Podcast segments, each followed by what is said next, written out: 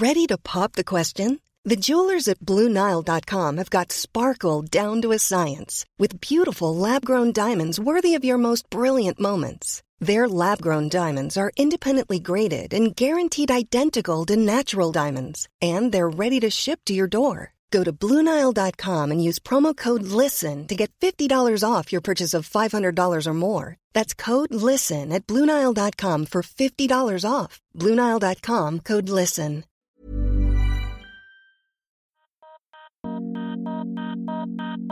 Haley, a podcast about people for people. Welcome to Taylor, a space where we as millennials talk about the issues that matter to us. We explore the moments in life which moved, challenged, and shaped us into the people we are.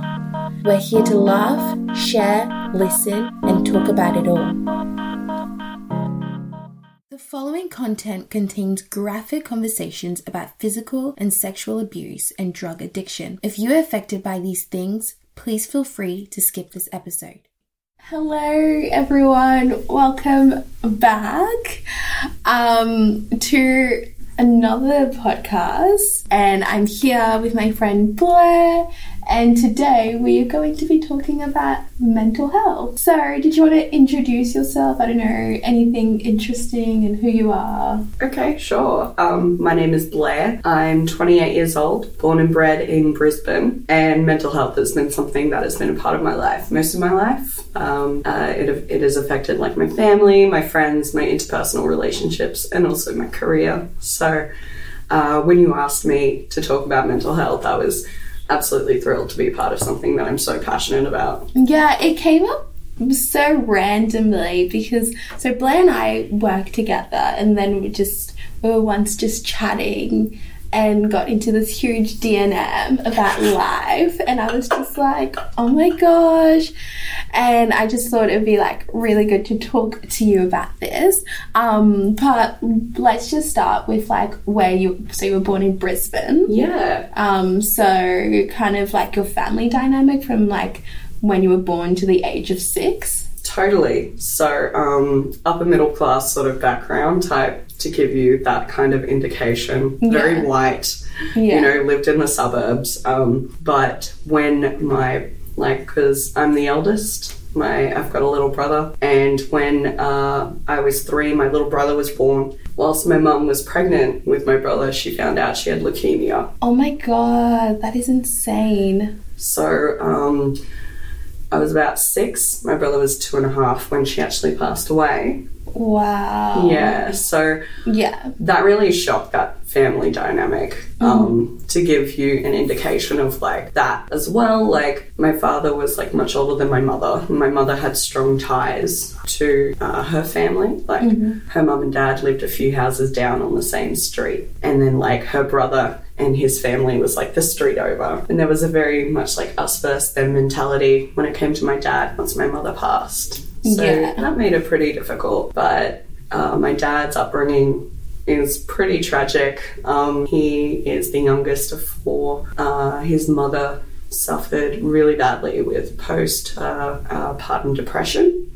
Is that when you have a child and then you get Yeah. after like mm. having Yeah, like the hormonal, like chemical imbalance in your brain, because pregnancy and giving birth is such a traumatic event on the human body. Like, Yeah. it's there's so many hormones and stuff. So uh, basically, what I found out is um, because this is in the fifties. My my father was born in 1954. That my father tried to keep, like my father's father tried to keep that under wraps because back then, if you were institutionalized, you were never basically seen again. Oh, really? Yeah, Like so- you just disappeared. yeah, or you just you know got lost in the system. Yeah, yeah. there wasn't the same sort of treatment of mental health these days that we have, and we still don't know a lot. But back then, we knew even less. Yeah. So it's like shock treatment, Mm. and you know, um, just not nice. So my That's so sad to think that, like, even if you had like a mental health sort of problem back then, that you couldn't even really speak up about it because you were like scared about what people would think about you and furthermore how that would like affect your life and whatnot? And the family dynamic, you know, like my grandfather was a fireman, which was, you know, a prestigious job, but still not like very well paid back then. Mm. Um, and my grandmother was just a stay at home mother with Yeah. four children. Yeah. Um, my dad was an accident. So it was kind of like there was this apprehension and tension around his birth because of the whole like drama that followed with his sisters. Um, like my grandmother would call up my grandfather at work and say like I'm going to put Patricia in the oven Oh my god. and then I'm going to kill myself. Like that kind of really graphic threat. Yeah. So um, there was this Yeah. whole like, ugh, around my father's birth, like, is this going to be the same thing? Yeah. And that sort of followed his upbringing up until he was 15 and he got a apprenticeship. Mm. And like he came home on the last day of his first week at work to find his mother dead in the kitchen. She had gassed herself.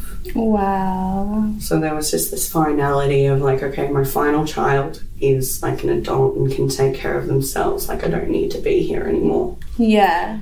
And you know, my my father has told me that his father wasn't never really physically abusive, but very verbally and emotionally abusive. Yeah. Yeah. How do you think that affected your dad mentally and how it affected the way that he like raised you? Oh, completely. no, um, he didn't really have a lot of support networks, obviously. It was all like my mum, and then when my mum died, her family were very, like, you know, made it very hard for them. They would be a part of our life, but it was very much, you're not welcome towards my father, Yeah. which, you know, I only found out recently mm. why that was within Yeah. the last year. So it was a lot of like, I don't know why this otherness existed. Yeah. Yeah. So, um, the way it impacted my father's parenting is that he just did not have the ability to emotionally regulate himself, to self soothe.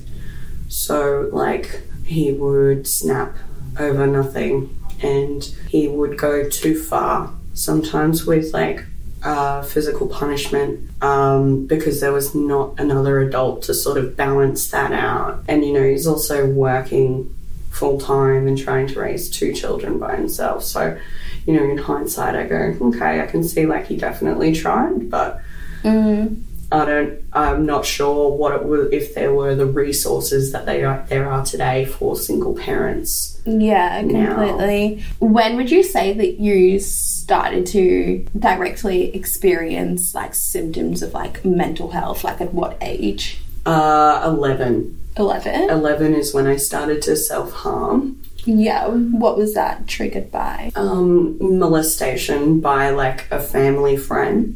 Mm. Yeah, so um, I didn't really know what was going on. Like, I was a child, um, and there's this guilt of like your body reacting to what's happening, but your soul and your essence and your mind, like, not wanting that to happen. Mm. So you almost feel betrayed by what actions your body are doing. And, you know, it took me many years and many hours of therapy to go, even though my body has had like a reaction to what you would say is like an orgasm, Mm. that doesn't mean that's my fault. Mm. And that's that doesn't mean that I deserved that or I wanted that. Mm. And, you know, that's a lot for an 11 year old to take on. Yeah. So um, I expressed that through self harm, like uh, scratching and biting mainly. And um, then it sort of escalated to actually cutting. And um, they tried to put me in therapy. Like I've been in therapy basically since my mum passed away. Yeah. So like, oh, she's old enough to to know stuff. So they put me in therapy, and then when you say they, like as in your dad? my dad and like I guess in an essence my mom's side of the family did have some input with our upbringing. Um, and my dad never tried to stop us from seeing them, which I think was extremely gracious considering uh, the crap they put him through. Yeah, yeah, completely. In like, when did someone start to notice that you were like self harming? Uh, it was at school. Yeah. Um, friends of mine uh, came over f- for a birthday party of mine actually. And when I was like in the bathroom, they found my uh, diary Mm. and they had read about the uh, molestation that I had written in this diary. And um, they decided to talk to their parents, who then contacted the school, who had a legal obligation to uh, call the police. And so then it all sort of came out. There, like, um, I remember being like in a room with my teacher, who I didn't like very much, Yeah. and a police officer like having to go into great depths about like what happened when it happened how often it happened mm. And um, then when i got picked up from school that day my dad's reaction was to minimize it because the person who assaulted me was the son of his partner so he didn't want to end that relationship so he he minimized that really Were you living with this person, or was it? no, they, my mum had a very like ironclad will. So like, if my dad ever got anyone to live in our family home, or if he wanted to live with another partner, Mm. he had to sell that home and put mine and my brother's shares like in an account. Yeah. Okay. So he was very like particular about keeping his partner at her home. Yeah. Yeah. Yeah, but there was my dad being a firefighter. If you recall, like in New South Wales during those dry seasons, they, they get those really bad bushfires. Yeah. So my dad put his hand up to get, you know, to, down there to help out for some extra money. Mm-hmm. And because it for was it for an extended few weeks, um, my dad organised for us to stay with his partner as opposed to okay. our regular caregiver when he Yeah. goes away because she would have asked for a lot of money. Yeah. Yeah. So um, it happened there, and How old was the boy? Sixteen. Oh my god, that's. horrific. And you would have. You was eleven or. I was eleven, Yeah, eleven. That is. Mm, yeah. and so like it was sort of explained to me that oh well, you know he has ADHD, and you know that's a symptom of that is like hypersexuality, and you know it was all like explained and put in a box for me in that like logical sense, which didn't really help me emotionally to heal. Yeah. um, but it was always minimized. Like my dad was like, "Oh, well, you know, there was no penetration, so it's mm. not that big of a deal." Uh. So I was made to still interact with these people, but after it came out, mm. if I expressed the need to not go over there, my dad wouldn't push it. Yeah. Um, however, when the police came over to go through with their investigation, um, I didn't know it was happening until there was a knock on the door. And my dad just says, Okay, that's the police. They're going to make you sign some paperwork. And I remember reading it because my dad wouldn't tell me what it was about. And it was uh, dropping all charges against uh, the boy who had molested me.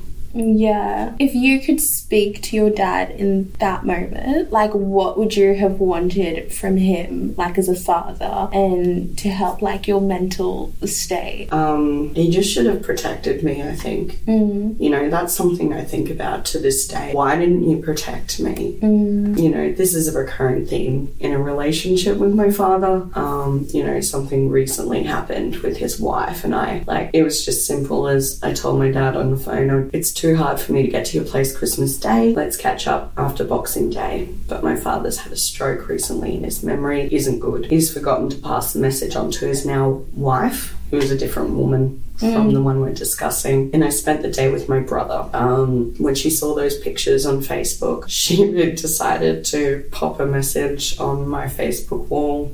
Basically, like abusing me and saying, like, you know, I'm a bad person and don't trust me. And Oh my god. it was very dramatic. So, Yeah. and considering like our, our workplace um, management likes to have us on Facebook, I just felt like that was very targeted. Yeah. And so when I tried to have a very adult, calm, like s- discussion about it, I was met with verbal abuse. And my dad just said, Look, I've got to stand by my wife. And I said, You don't actually, you don't actually have to follow your, your partner blindly. Mm. But he has always placed more importance on that, that partner throughout my life. And um, it would be um, ignorant of me to expect different at this point, I think. Yeah. How do you think from like what has happened or in like your experience um as like a child, how have those like traumatic events affected like your adulthood?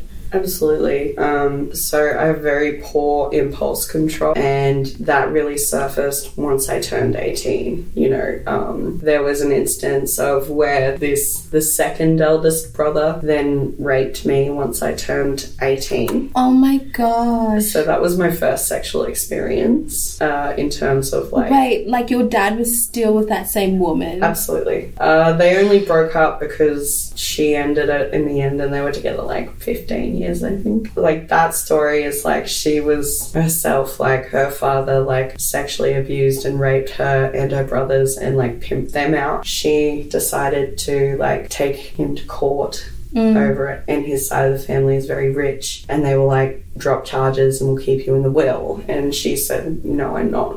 I'm doing this. So she was disinherited. And um, she ended up getting married to a guy having four children. And he abused crap out of her. And um, her point of leaving was when he locked her and all the kids in the house and was throwing gasoline over it. And then that was her breaking point. So she moved up to queensland and lived in like housing commission houses. Um, a mutual friend of my father and hers introduced each other.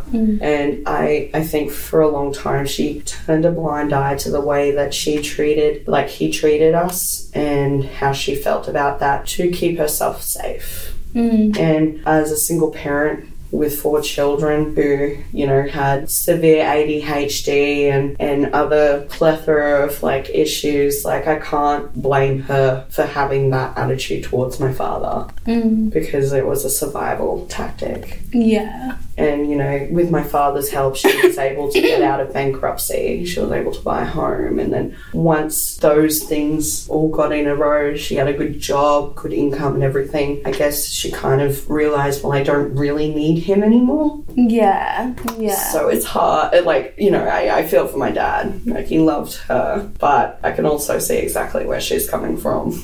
Yeah. Well, when you were 18 and that incident happened, did you speak to anyone about it? Um, at first, I stayed quiet because I was living in that home at that point Oh, because okay. my father had quote had enough of me and Mm. just told me like you're gonna go live with my partner. Uh, I'm just Even though he knew like all of that history. yes. So my bedroom was actually like a converted dining room, so I didn't actually have like a door. Oh, okay. Um, yeah. And, you know, at this stage of my life, I was pretty sure I was gay just because I had no interest in men from my previous, like, experience. As an 11 year old, I was scared Yeah. of men, I was scared of sex. And, you know, I was just like, reading feminist literature straight out of high school and I was just like yeah fuck man Yeah. very second wave feminist books I might add. And um, I don't know, just one day he um, decided to change that dynamic because, you know, we were quite close and I regarded him like my brother and my best friend. And um, I can I can see the whole night very vividly. Like he had the day, like the week off work because it was his birthday. Like he was having a drink. He's like, come have a drink with me. I'm like, I've got to go to bed. I've got work in the morning. And then I ended up saying like, look, I'll have a drink with you, but then I'm going to bed. And then, um, you know, we're tipsy and we're talking as we usually do. This is a common occurrence in the house. It's not a new situation. And then I remember being like, oh, I'm really thirsty. It's like, oh, I'll get you water. And he gave me a cup and it was just vodka. And then I was like, what the fuck? And I started using a homophobic slur against him because he was quite homophobic.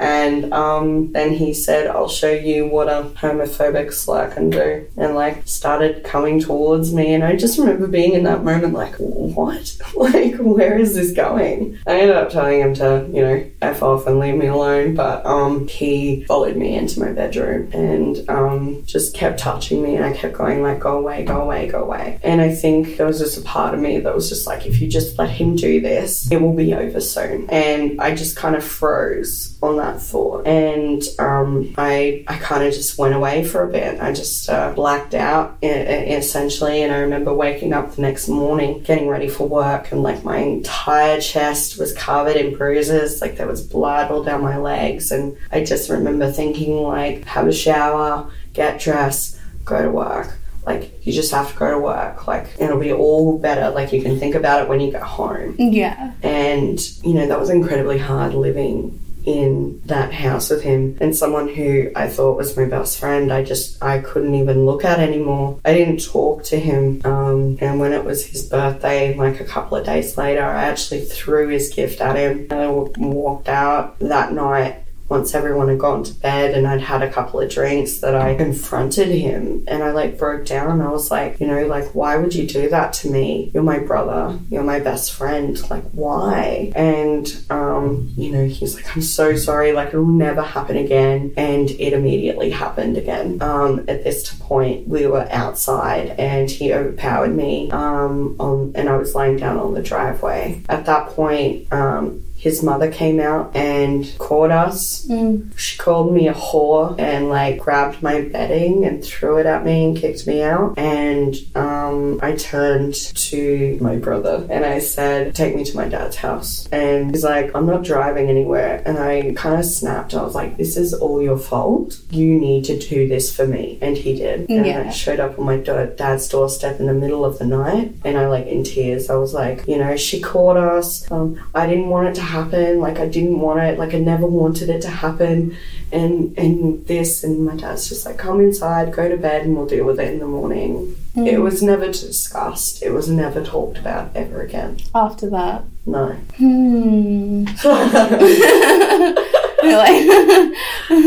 so that um, for me then caused me to go because at that point I thought sex was something to be a little bit special, particularly for my first time. Like I like I went to like private schools and we were always taught like abstinence, sex is a gift from God, meant for like the person you marry one day. like your body is a temple. So my reaction was to go, well, the temple's already been bombed yeah. like let's just have a party so um in order to sort of like feel that like this violation was okay i then put myself in situations with strangers to just get some kind of feel something. I you know after that point like i did not really know how many people i slept with in that period but it was a lot. Mm. And it was always just like very about almost their orgasm like yeah. it was about two or three years of sex after that point before I had ever experienced oral sex. oh my god. Yes.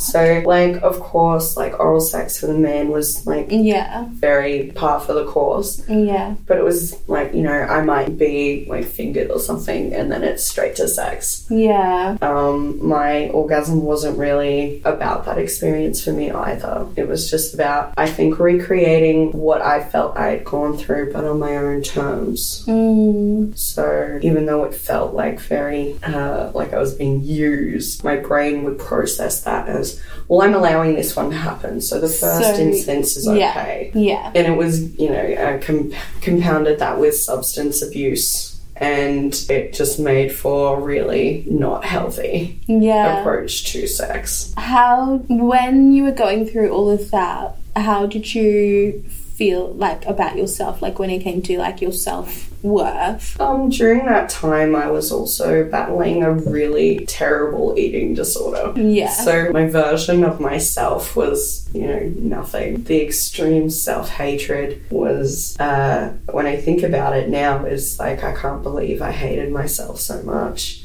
Mm. Like for what? Surviving. Yeah, for going through that and like Mm. Getting through it or trying to get through it. I just would constantly blame myself because it was easier to blame me than to fathom that the people who were supposed to care about me most Yeah. didn't care about me that much at all. Yeah. Would you say that you didn't understand what love was? Like Yeah, not I still to this day don't really know what true love is, Yeah. I believe. Because love is like not just romantic, like it's family, Absolutely. it's friends, it's Well, you you know me uh, as a person outside of this recording, and um, you can see that I'm very over the top with my you know in my personal relationships. I like to connect with people. I like to make people laugh. I need to be liked by everyone I come into contact with because I had that complete neglect of validation and love as a child. yeah. So um, each and every day, it's all about getting that validation everywhere I can. To make me feel better. So, even though I'm like sipping iced tea, it's totally self serving. Um, when you went to like a therapist, like how did that make you feel any better, or kind of make you be like more self-reflective or so? Um, I attribute my incredible uh, insight to being in therapy from the age of five. Um, Because of your mum, and then correct, yeah. So um, that's why it's very easy for me to open up to people. I can answer. Like, I have to be very careful because if someone actually asks me a very direct question, I will immediately just go, oh, yeah, you know, Yeah. this, that, and the other. And Yeah. have to be mindful of that. There was a long period of time where I was not getting the the kind of therapy I needed. So I was actually, whilst I was going there for betterment, it's kind of actually just being enabled because I have a very complex um, mental illness. Like it's it's a personality disorder. Has a very bad rap. It's called borderline personality disorder. can you explain that to me, such us? Yeah, so borderline personality disorder is described as being the borderline between psychosis and neurosis. So I'm either like, you know, extremely uh it's like polar opposites. There's like like black and white thinking and terrible ability to self like no ability to self-soothe, intense emotions, terrible personal relationships, like uh they're really bad at manipulating, but they are very manipulative without treatment. So an example of that kind of behavior is um, I would feel emotions so intensely, so I would get suicidal like at the drop of a hat, and then I would look to those around me to fix it Yeah, instead of trying to help myself. yeah, And I would put these personal relationships through absolute hell, demanding, you know, like very high expectations. If I don't get the reaction I want, I would lash out with anger. And it's very, it just makes you I'm not a very good person. But at, the, at the end of it, like, um, I was very thankfully hyper aware of my myself and how that affected me. Um, but for years, I didn't get treatment, and um, for years, I was misdiagnosed, and it was just a hospitalization that gave me the correct diagnosis. I've been on the same medication since, which is like four years. Um, it led me to outpatient services where I was able to get the correct kind of therapy to teach me how to be a functioning adult. wow, Yeah, so it was an intense year of therapy. Yeah, And it was a lot of like jumping through hoops because I was going through the public system. Because, um, you know, I couldn't work while I was this this, this sick. And I tried to work in jobs and I never lasted. So it wasn't until I did this therapy and, and then I went, okay, I'm ready to work. yeah, And then I started working where we work together and I've been here since. yeah, completely. So, can you run me through like when you finished school? Yeah. Like, when did you leave home? Yeah, so um, I was 20 Yeah. Um, I got an office job shortly after starting school, uh, finishing school, sorry. And uh, b- between that, I still kept my high school job, which was a KFC. Yeah. Um, it was just like a really small, like admin sort of office. Like I worked for a naturopath, a small family-owned business. Mm. And I worked there for two years. My boss was really abusive. Like I'd be called swear words like all day. It's so amazing because I think that, like, a lot of times people don't realize how impactful words are. Words is like, they just impact you so much. And especially with my sort of personality, I'm like super sensitive, Yeah. um, overly sensitive at times. Will literally start crying about anything. but Been there. but like just i'm very cautious of the way that i speak to people and especially the way people speak to me because you know a lot of the times people may not think that something is a big deal or they may not really have like the intent to hurt you with Absolutely. the words words, but that's exactly what they can do. And you never know what someone else might be going through. Sort of thing. And I think that um, words can be used as weapons. Like there are like key phrases that were said to me as a child, and I'm sure if I recalled it back to the adult who said it, do you remember saying this? They'd be like, No. no, non-event. But you know, it's burnt into my memory because it had such a traumatic impact on my self-identity and everything like that. So definitely, words have a lot of power. And um, you know, I, I, when you said, you know, very careful about what you say, I can totally. I've seen you. You, you think as you're talking.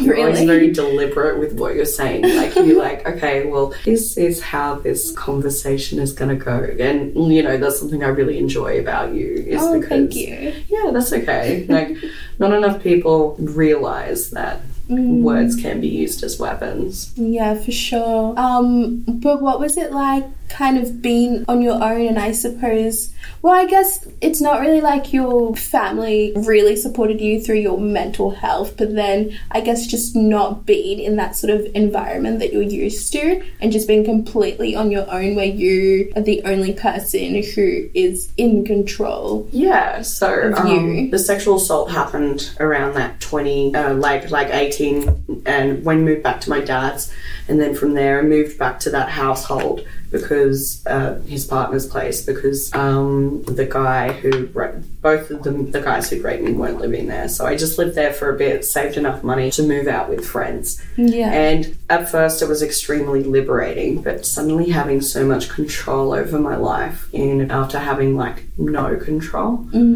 um, exacerbated my um, eating disorder, and um, I nearly died. So when did your eating disorder begin? Uh, definitely like as a child, always binging. Um, I recall like every day after like picking me up from like kindergarten, there was McDonald's next door, so my dad would take me there for like an ice cream or, you know, like games we would play. Like we'd play cafe or like Yeah. it was very food orientated. Yeah. And then when my dad was trying to raise two kids after my mom just died, you know, like it was much easier to just like give me some food and put me in front of the television, keep me quiet. So, um, and I noticed like my dad also like has a very unhealthy approach to eating. Like he won't eat and then we'll just binge. Yeah. So I kind of tended to like mimic that behavior. Mm. Um, if something bad would happen, I would eat. Yeah. If something good would happen, I would eat. It was just a celebration with food. And then once I sort of hit puberty and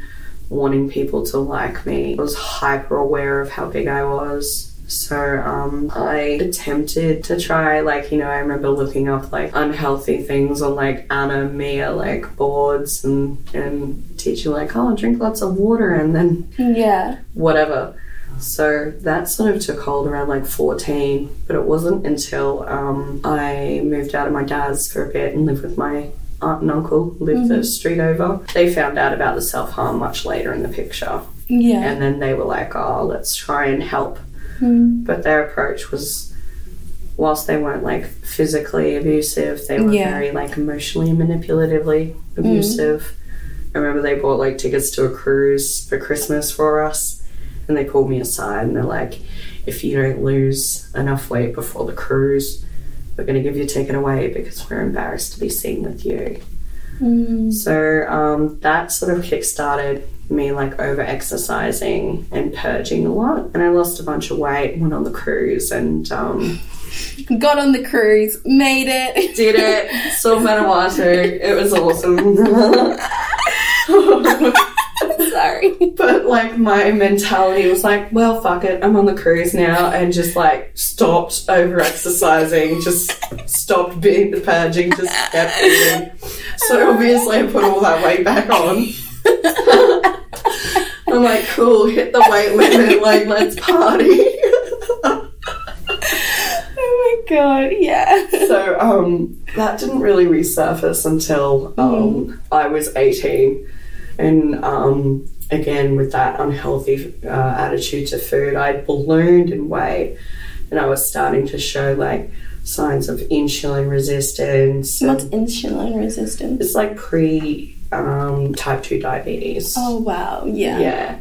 So I like these plethora of health issues. I was diagnosed with polycystic ovarian syndrome. I don't know what that is. So uh, PCOS is where you get cysts that grow on your ovaries, Oh, okay, yeah. and that can impact fertility. Yeah. Um, obviously, hormones. I tend to have a higher level of testosterone. Mm-hmm. I get I uh, battle with like hair growth. Mm-hmm. So like I get like hair growth on like my chin. Um, other people get different symptoms and Yeah. stuff. One positive out of PCOS is my cycle is only three days long. So I'm the envy of most women. um, but yeah, so um, this doctor was like, okay, well, we need you to lose weight. Yeah. So let's do this lap band surgery. And um, that's basically where they essentially put like a rubber band around your stomach Mhm. that has like a, a tube, and then they put like uh, saline in it and it can tighten it like over time. Mhm. So it means like less food can go through and you feel fuller quicker. yeah. This was the um, go to weight loss surgery. Um, now it's all about the sleeve. Everyone's like doing the sleeve as opposed to the band, but What's the sleeve like? Just putting like a yeah, exactly. A gastric sleeve over the thing. So damn. yeah, so that's the that's the new weight loss surgery. This was the weight loss case you were surgery ten years ago. So in case you were wondering, like that that's what we did. Um, it just made it easier for me to purge, essentially. And I believe Sharon Osbourne has actually touched on this because she had a gastric bypass. Mhm. And um, which is completely different. That's where they like actually cut your stomach and like staple Oh it. And, god. yeah, so definitely more of a permanent thing. Mm, yeah. So that was a three years of constantly like binging and purging, and I got down to I'm I'm six foot tall. Um, Yeah. Tall gal. um, I got down to forty two kilos. Um, Oh my god. my organs started shutting down. Blair. I know it. Uh, I hadn't had my period in eighteen months. I'd stopped sweating months ago. I couldn't Oh, regulate you were body. literally dying. yeah, So wait, how old were you there? 20? twenty one. 21, okay. Yeah. Yeah. Did anyone notice around you? Oh yeah, like I lived with friends, and they were always worried about me, and they were begging me to eat, and I couldn't. And it got towards the end where like I couldn't even drink water without throwing it up, and Because you'd thrown up so many times that you just couldn't keep anything down. we'd actually found out that the band had slipped down so much of my stomach it was one eighth the size that it needed to be. Oh, holy shit. Oh my god. And so I was Oh, on death's door. So um, oh my god. and a childhood friend Mm. told my dad, "You need to see Blair," because I had, you know, after I moved out, like I barely, you know, I was working full time, I was partying, Mm. um, I was having living my best life, and one of my best friends from high school, hey David, uh, he uh, worked at the pub near my childhood home where my dad would frequent, who Yeah. has battled with um, alcoholism and gambling addiction, like mm, as far as I can remember. Yeah. And uh, yeah, he was working there and just said, "Look, you need to see Blair. She's really sick. Like she's gonna die." Yeah. And without even seeing like, me, my dad just trusting my friend like implicitly, like already booked in with the doctor, and then just said, "Look, we're going on this day." Mm. And I remember the look on his face when he picked me up. Like it was very confronting for him. And um, you know, if I, I like since my family has like mem- my grandmother who doesn't know the breadth of the situation will say like, "What happened, Blair? You used to be so thin. You know, you look so good then." You know, and that's just really not helpful for me to hear at all. Yeah. But, you know, I, I look back and I can see that I was extremely unhealthy. Like, you're meant to urinate multiple times a day, not Yeah. once a week. Holy shit. Yeah. Oh my god. So, um, my treatment was just to fix the stomach issue. Which Yeah. is like they went in, they, they put it back up, they took all the liquid out, and then me was just like, oh, I gotta stop, start eating again. And after being in starvation for three years, I just ballooned. And um, I'm just too afraid to go back and get it tightened. Yeah. Because, like, obviously, like, you know, I'm a, I'm, I'm a big girl, and you know, everyone's like, "Oh, why don't you just do that?" And I'm just like, "Sorry, no." Um, and I decided to have like to try and be healthy about my food choices recently. I've lost two dress sizes with this approach and just being mindful yeah. of eating good food. But I- yeah.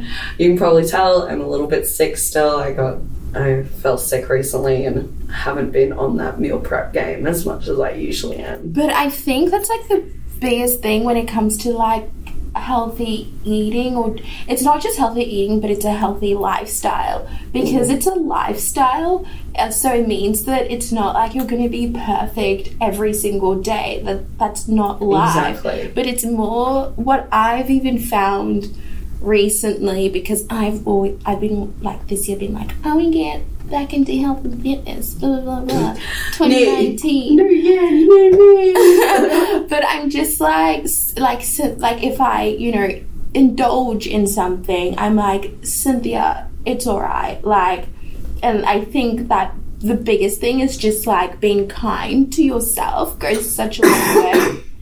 Yeah. Compared to being like, oh my god, I can't believe I just ate this. You have to whatnot." run 10k now. Yeah, yeah. and that's when it you kind of start to build really unhealthy like habits.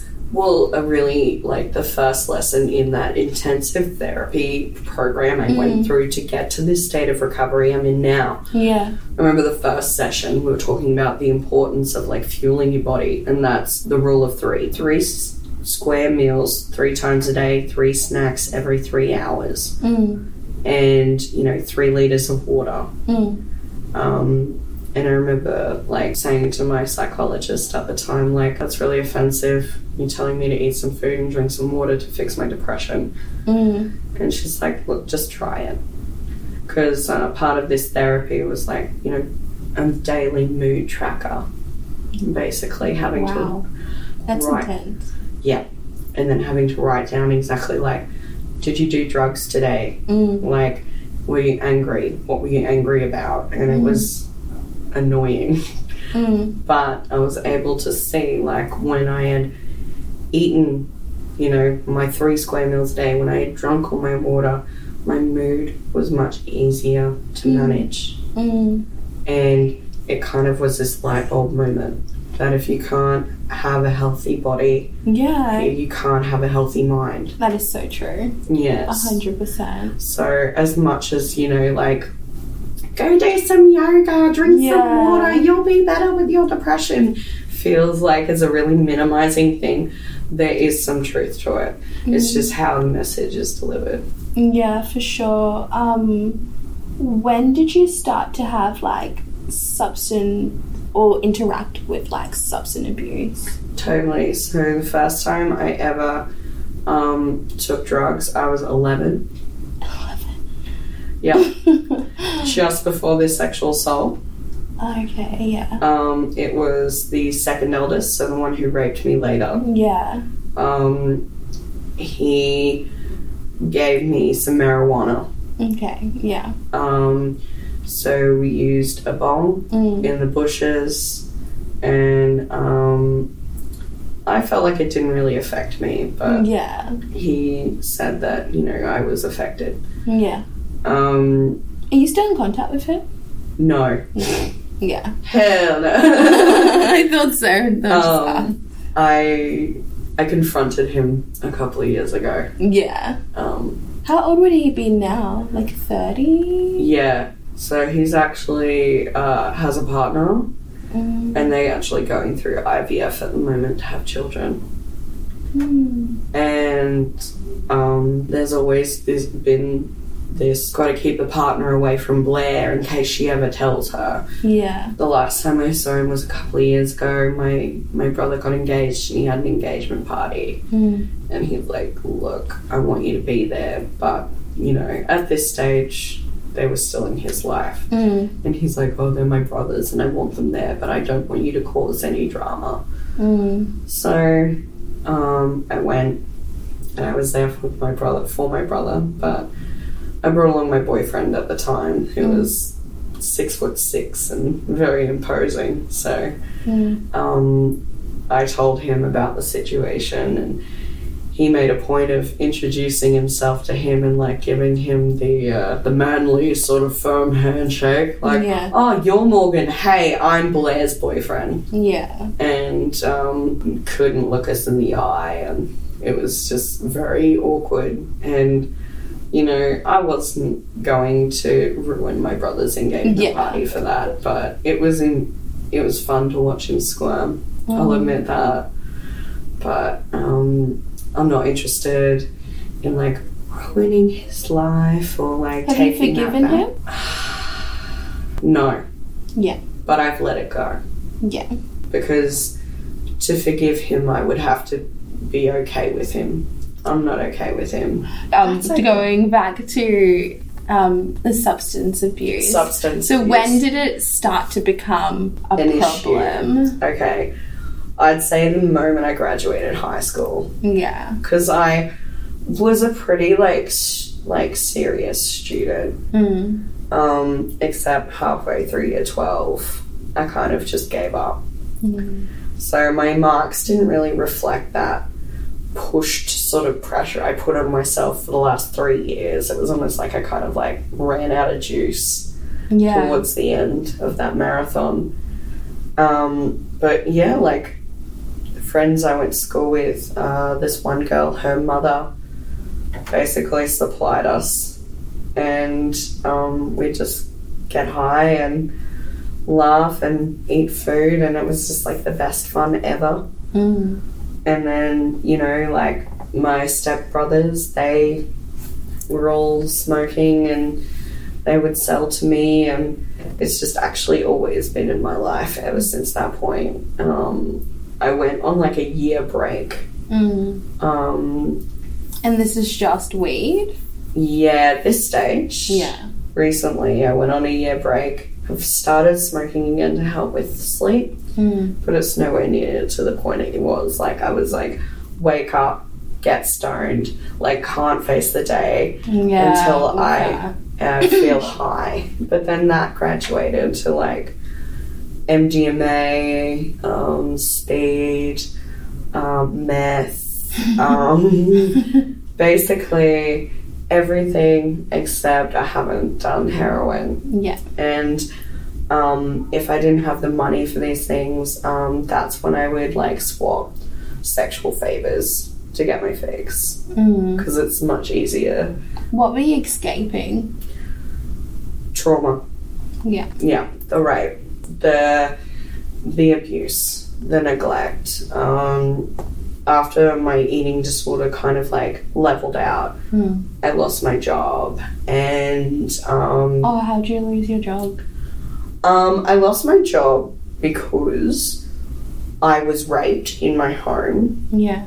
Um, like it, it started out as a consensual encounter, and then um, Oh, so is this in your 20s? yeah, Again? yeah. So I've actually been raped about ten times by ten different people by putting myself in situations with strangers or like people who I knew wouldn't didn't care about me. Mm. Um, and if they didn't, if they wanted to do something and I didn't, they just do it. Yeah. So um, that's sort of what happened um, in that situation. It ended up starting out being a consensual encounter. Um, he wanted to uh, have anal sex, and I said no because he was not to be graphic, but like 11 inches long. And um, he just made me do it. And um, I didn't speak for like two days because it happened like a Friday night, and then come Monday, like I just went to work, and someone asked me, "Oh, how was your weekend?" and I just broke down. And then you know my manager's like, "What's wrong?" and it just like came out of me. They like put me in touch with their like um, employee provided like Mm. like psych Yeah. and then they like take some time off you know just and i i took a week off and i was like okay cool.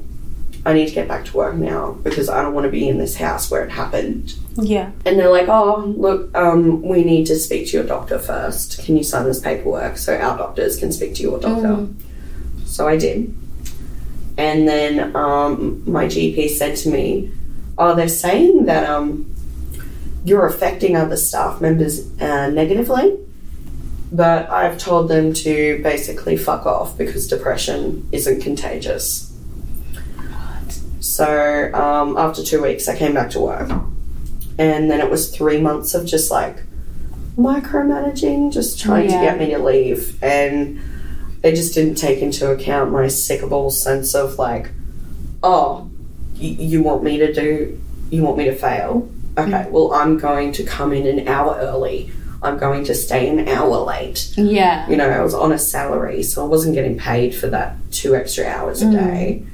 But it's just like, oh, you want to fuck me over? Okay, well, I'll, I'll square up. Like, Bring it on. and um, then it was like a friendship I had with a temp, a temporary um, person who we had there, and it was a really like terrible work environment. So we had this long running joke of like, "Oh, isn't it shit? The day is shit," and she actually started the joke of like pointing, like making your hand into a gun, Mm. pointing it at your temple, and then pretending to like blow your brains out. Yeah. Yeah. So we would do that at each other. Mm. And then I got called into like management's office and they're like, So it's come to our attention that you've threatened to kill yourself and everyone in the What? building. what? And then motion towards like the self harm scars on my body, saying that's clear evidence that you want to kill yourself. Oh my god. So we're sending you home. Mm. Look, what's wrong with that picture? Mm. you're suicidal, so go home and fucking do it. Like, it didn't make sense to me. yeah. But um, I got into contact with, because I had recently joined a union Mm. because of how things were going down at work. yeah. Unfortunately, the union uh, wouldn't help me as they cited it as, as a pre existing issue. Mm. Okay. And so I got in contact with an organisation, a non-profit organisation called Working Women's Association Queensland. Mm-hmm. And so whilst I was going through this back and forth between these like corporate lawyers, this corporate HR team, like and just like little old me with a certificate three in business admin, Mm. they're helping me draft my responses to these like legal documents Mm. saying like you know you're basically a liability and Mm. Um, i was made to basically sign this confidentiality agreement to not disclose this company's name Mm. to the media Mm. and paid $10000 and to go away Mm. this company is, um, you know, they have stocks. They're like a huge game player. Like, I see and hear about this company every single day. Yeah. Um, and I'm not allowed to tell anyone about it. I do, but I'm not going to name it on here because I could get sued. we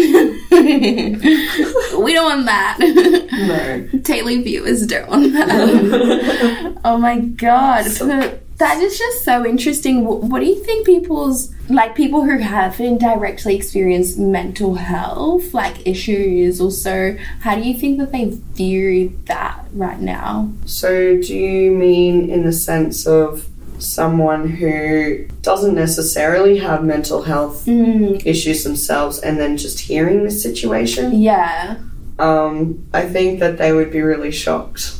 Um, Especially these days, like our attitude towards mental health has completely Yeah. changed. Yeah. And, you know, 10 years, this happened in like not even 10 years ago. So it's still, we've come a long way in a very short time.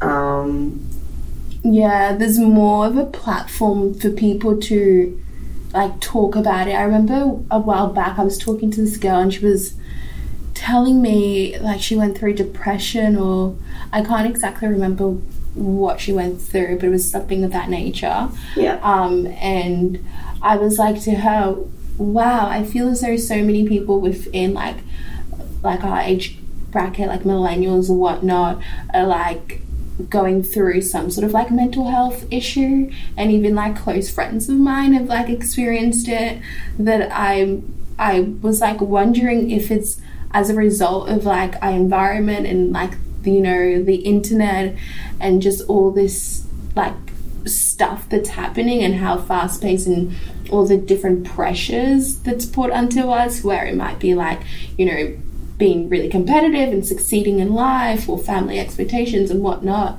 Um, and so that was kind of my idea of why it may seem like so many people going through mental health issues. And then she said, I don't really think that's the case. I think it's more that now that people are openly talking about it because you know back in the days people did go through that but they didn't really have like a platform or it was kind of like looked down upon to talk about Yeah. and i'd never really like thought of it in that way yeah, that's that's my that's my opinion. Is that our attitude has changed? Not so much that more people have it, it's that we're more aware of how our brains work. We're more aware that these issues don't just go away.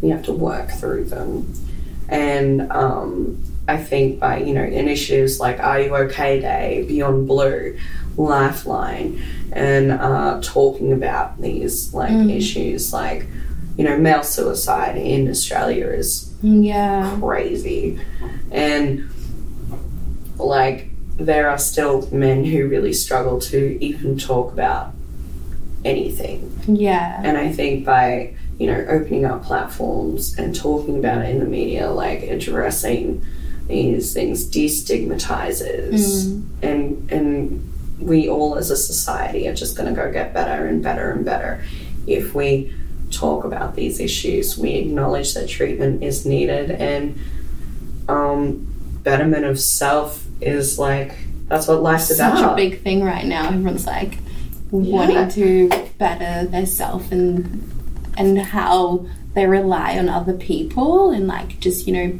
being self-sufficient i guess I mean, like self care is a thing now that everyone talks about, and that's Oh, an important part. but what is even self-care like Okay, so self care is different for everyone, yeah um, and I guess the best way for me to explain the importance of self care and mental health is to refer back to the spoon theory, where um, someone with an invisible illness, so like a, a mental illness or like a physical disability um, or anything like that, we talk about your energy for the day being measured in spoons. So like it all started because this this person, these people were having a conversation in a cafe, and she was trying to understand how her friend couldn't do everything that a normal person, in inverted commas, normal, um, could do. She's like, well, okay, well, if these teaspoons represent energy, and I've got 10 for the day, and a functioning person, an able bodied person, it might take one spoon of energy to have a shower, get dressed, brush their teeth, and go go out the door. Someone with like an impairment, that might take two or three spoons of energy. yeah So by using self care, you can recharge your spoon supply. That's how it works for me. So mm. my acts of self care usually include popping something really trashy television wise on, mm. lighting a scented candle, sitting with my cats, and just like being in that moment yeah mindfulness is a huge part of my mental health. So yeah I will use um, activities such as like coloring in, Mm. meditation, and um, even I, I've actually just started doing this is uh, using uh, I can't remember what it's called, but it's on my phone. I play like it's almost like brainwashing. It's like these positive affirmations as I go to sleep. Oh. It's like you're great. You've got like heaps of energy. Tomorrow's gonna be really good. You're gonna clean your house. Oh and my god, that's hilarious. I wake up and I'm like, hell yeah, bitch, we're gonna get this bread. Like, my god, that's hilarious. Yeah, I think affirmations are also really good. I've I've tried doing it before, but then just like stopped or something like that. Or then sometimes I'm like, I should like write down some affirmations, and I'll be like, yep, I'll do that. And then so have a look at the name on my app because yeah, should we give people this app in case? Yeah, because like I I've got a few of them. So um, the name of it is called Empowered Hypnosis Wellness Centers, and I've got ones on my phone that relate to confidence, success, anxiety, and weight loss. Mm. So they're all different apps, and depending on like what I want to focus on for the next day will depend on um, what I listen to. So mainly, I'm focusing on confidence and success because I really want to embody success, and confidence is something I still struggle with today. That is so interesting because, like, when I initially met you, sort of thing, yeah, and like even now that you seem so like confident to me, oh yeah, okay. yeah, and just like I don't know, like because you're. I'm not gonna lie, Blair's loud right now. You're being like tamed, Blair, and Oh, I'm trying. I'm so aware of the microphone right now. and like, trying not to be like. "Wee." I like because we're at work. I'd already like mentioned several people near us right now. Like, okay, if I get too loud, like yeah, make a big like like motion so I don't be too loud because yeah, uh, everyone can hear me in the office. Like it is a, just a running joke. You hear me before you see me, and you can't fucking miss me because I'm huge. Like I I'm. I'm just aware that that is a very sensitive, expensive microphone. yeah. But like I, I was just you know saw you as this person who was just very like grounded in herself in terms of like yeah I'm loud yeah I might ruffle a bit of like a feathers the sort of thing Totally. so but then I always hear this thing where it's kind of like fake it until you make it That is exactly what I was going to say to you when you Yeah. said, like, I thought mm. you were a very confident person. I'm definitely confident in that this is who I am and I can't really change that. Mm. But I guess, you know, I'm insecure and in, in, like, my appearance and uh, my level of attraction uh, in terms of, like, do other people find me attractive? Do people, like, want to be with me as a person? So I feel like because I have this uh, self-imposed handicap in regards to how I am seen by other people. I feel like I have to go over the top with like my Yeah. personality. I have to be likable. I have to be funny. I have to be engaging, yeah and that influences that. Mm. But um, yeah, like right now I've got my period. Like I'm wearing. I've got my period you probably made me get my period Oh my god! Look, our office is like ninety percent female. So Ah. like our, our co-worker Indy, she just finished hers, so Oh I'm sure we're all synced. just- Oh, in sync. Um, wait, I was going to say something about confidence. Oh no, something about like um beauty standards because beauty Totally. is such a weird thing, and even now I feel as though I'm definitely very like I'm not like super duper into like social media, but I am very into social media because of like what I want to get into when it comes to like And you're like a model. Well, I, I like, but I, you know, you see so many people on social media nowadays who try to give off this impression of this perfect everything, this perfect image, this Wealth perfect. of perfection, of success. Yeah, Yeah, like- perfect body, perfect boyfriend, perfect holiday. And I'm just sitting here being like, um, just paid fifteen dollars to catch the train in one day. Are you serious? That's so expensive. Adult fares. That's reality. Um, Yeah, you're like, I just Ugh. had Vegemite on toast. I'm eating two minute noodles for the next fortnight. trying to save those bucks, but I think beauty standards have become such a huge thing, like impact on our mental health. particularly with the advent of Instagram. Like Instagram um, is a huge motivator behind this like perceived perfect perfect life. Yeah. Um, it's all about the photo, the angle, the filter. Um, I'm going to get this so I can take a photo of it and put it on my Instagram. Low key me going to the sunflower fields just so I could get a picture. Is it is this now where I admit that I've seen so many people do that that now I need to do it? Like I It's uh it's a thing. it's a lot of flies though. I saw that. I saw Flies. That's that's the only thing. That's why you go for the picture and not the video, Cynthia.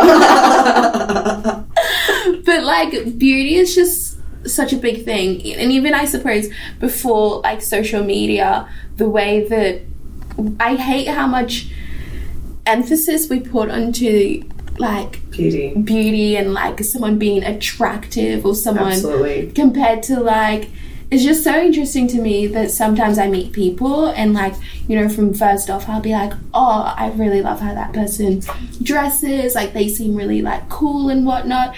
And then I will get to know them and just realize they have like an ugly personality and then I'll be like and like just then my whole perspective of that person just completely changes. And i think that one of the things for our generation or just people in general to just feel better about themselves is to stop imposing or putting so much like pressure and emphasis on like beauty standards and looking at the stuff that actually like matters like you Yeah. know who that person is how they treat other people do they say please and thank you i hate it when people don't say that Oh, I'm really anal about that too. Like, I tend to, like, if someone doesn't say please, I'll just go, yeah, thank you. Like, in response, like, this whole passive aggression, like, how dare you, um, mentality. No, um, I totally understand what you're saying. I completely agree.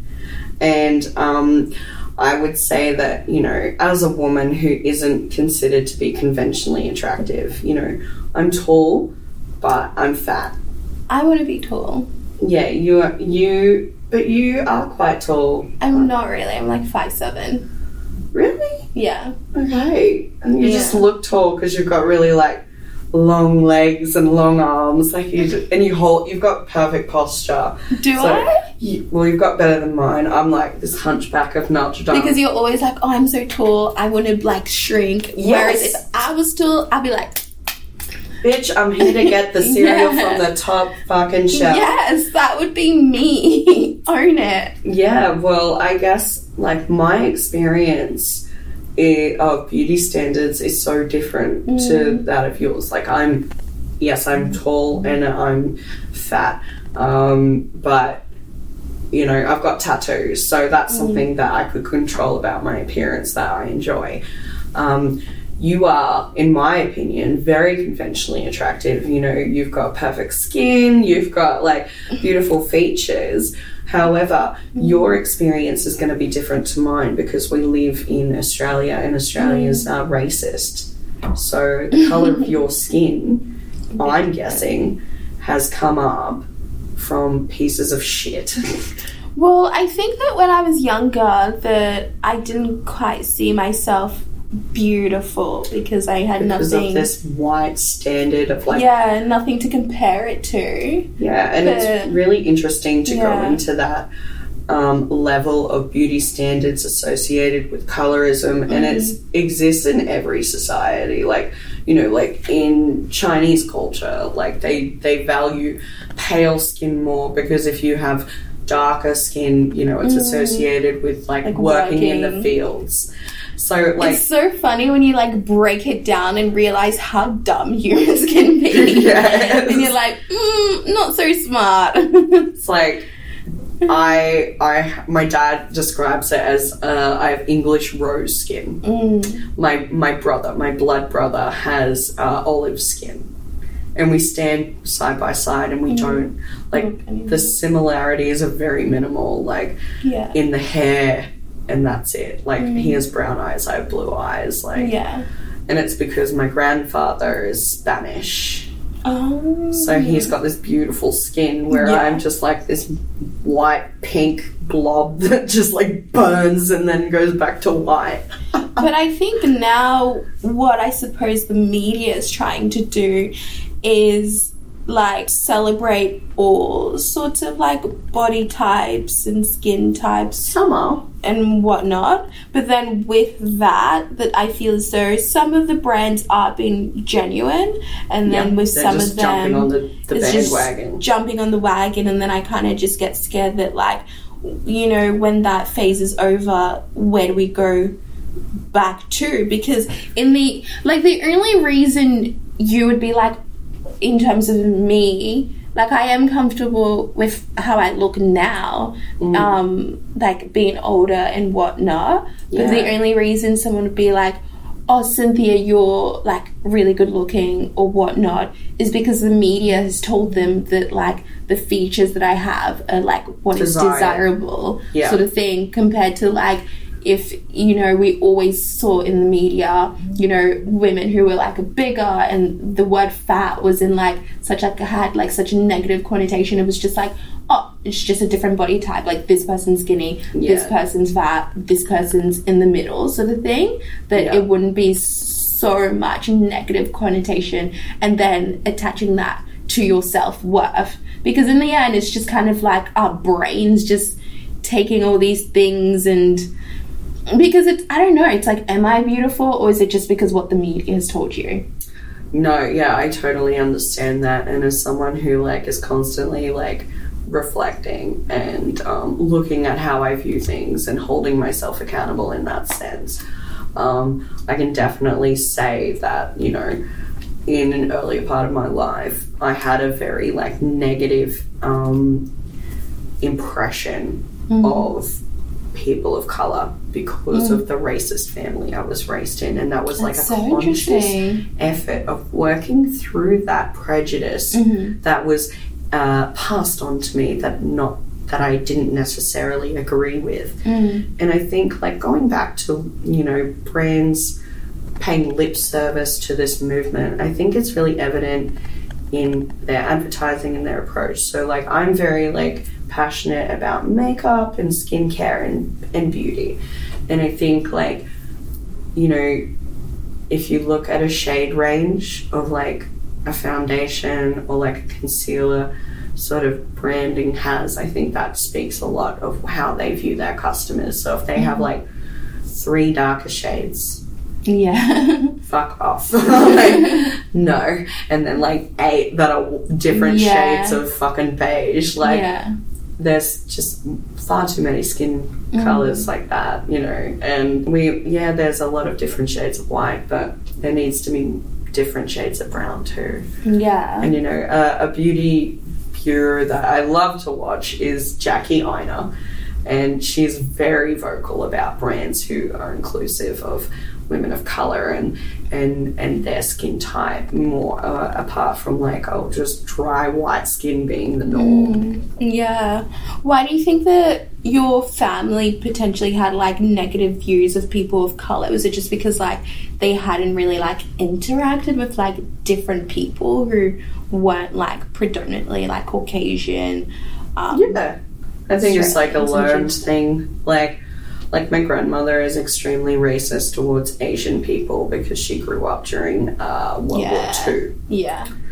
Um, now, I'm not saying that excuses the behavior, but it Yeah. does explain it. It explains it. yeah. Um, Yeah. My father uh, has come a long way. Like, I lived with him for two months last year while I was just finding a different rental. And, um, you know, he was telling me he worked in the mines and, like the Kimberleys and stuff like a couple of years ago.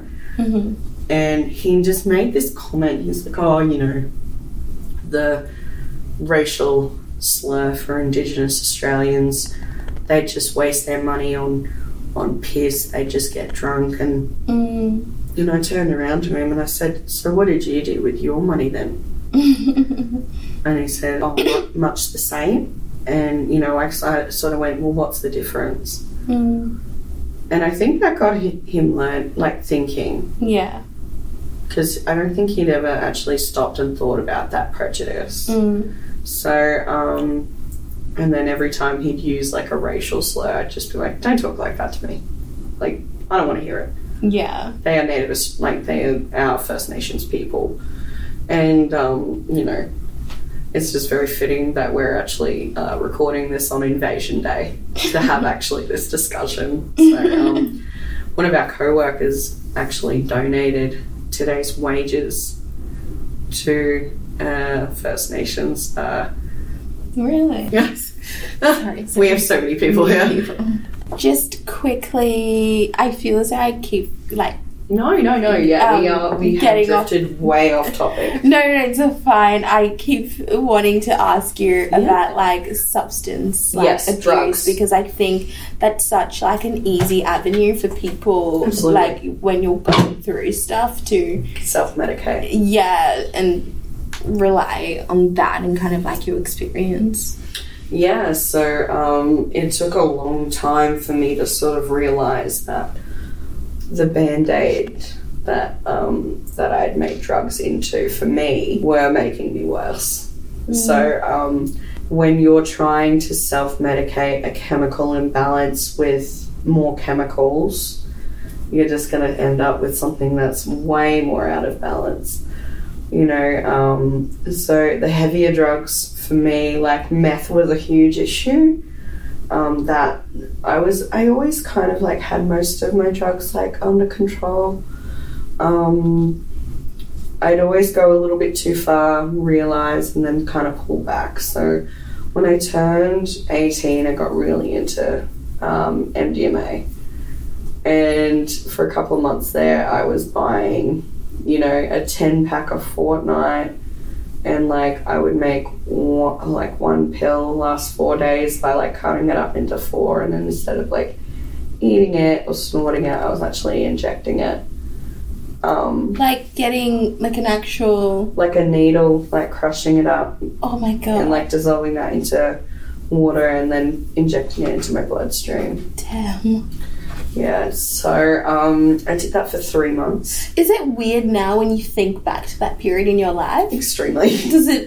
I feel like a different person. yeah. Does it? I feel like someone took over for a couple of years. Mm. That wasn't me. when you look at like your past self and you're like at that point my mindset about the world was completely different the way that i treated people the way that i understood stuff Absolutely. the way i reacted to things anyways continue Yeah, so um but meth was the one that that evolved really quickly. You know, it was it went from I ate it um like the first time I used was with like my first serious boyfriend who was um previously an addict and he was like Look, I'm injecting. I don't want you to see it. I don't want you to be around it. I never want you to inject this shit.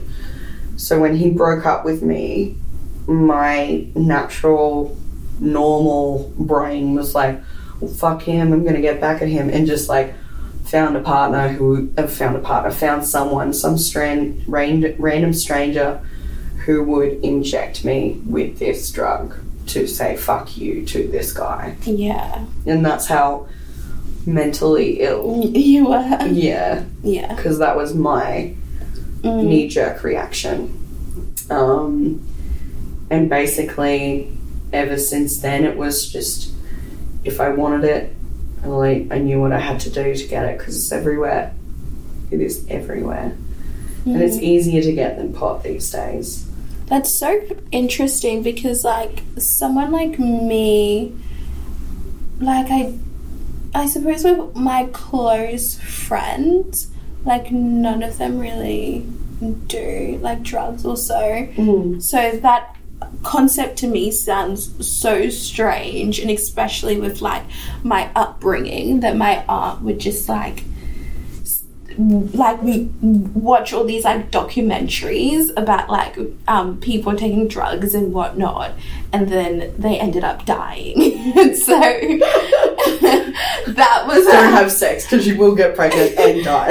yeah, that's like how I correlate sort of drugs and like Yeah. drugs, you die. I mean, also, yeah, like I guess that was also a part of it for me too. Mm. because I also was raised with that mentality within my schooling, and I had such low disregard for myself and my life that I was just like, well, fuck it. I don't care. I want to die anyway. Um, you know, so I'd just constantly putting myself in these scenarios where I could have died but didn't. Mm. Um, you know, I, I've never done heroin. Mm. I've managed to stay away from that Mm. just because there's something so permanent about being like dependent on it Mm. that I I just was always like don't just stay away from that you you've got such an addictive personality that you'll probably like kill yourself within a couple of weeks because deep down in my core like I know I don't want to die Die. There is that natural instinct to survive.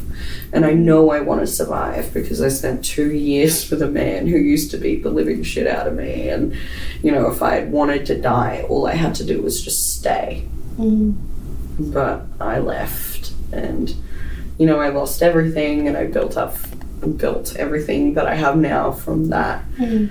Um, and, you know, that's how I know, like, okay, well, I do want to be here. Like, Yeah. life is worth living. I am worthy enough to live. That sounds happy. really weird, but actually, yeah, and it's like I'm worthy enough to like deserve happiness. Yeah. Like, and that's sounds like a weird sort of concept because you but sometimes I feel as though you get into this headspace where you're like, I don't deserve to be happy, or like, I don't, like, I'm not worthwhile, or, or whatnot, but to be able to get out of that sort of situation and just rewire your brain literally and be like, I am good enough. I do deserve someone who can genuinely love me for who I am and will show me by like doing positive things. And that's something we've talked about at work as well. It's like mm. this whole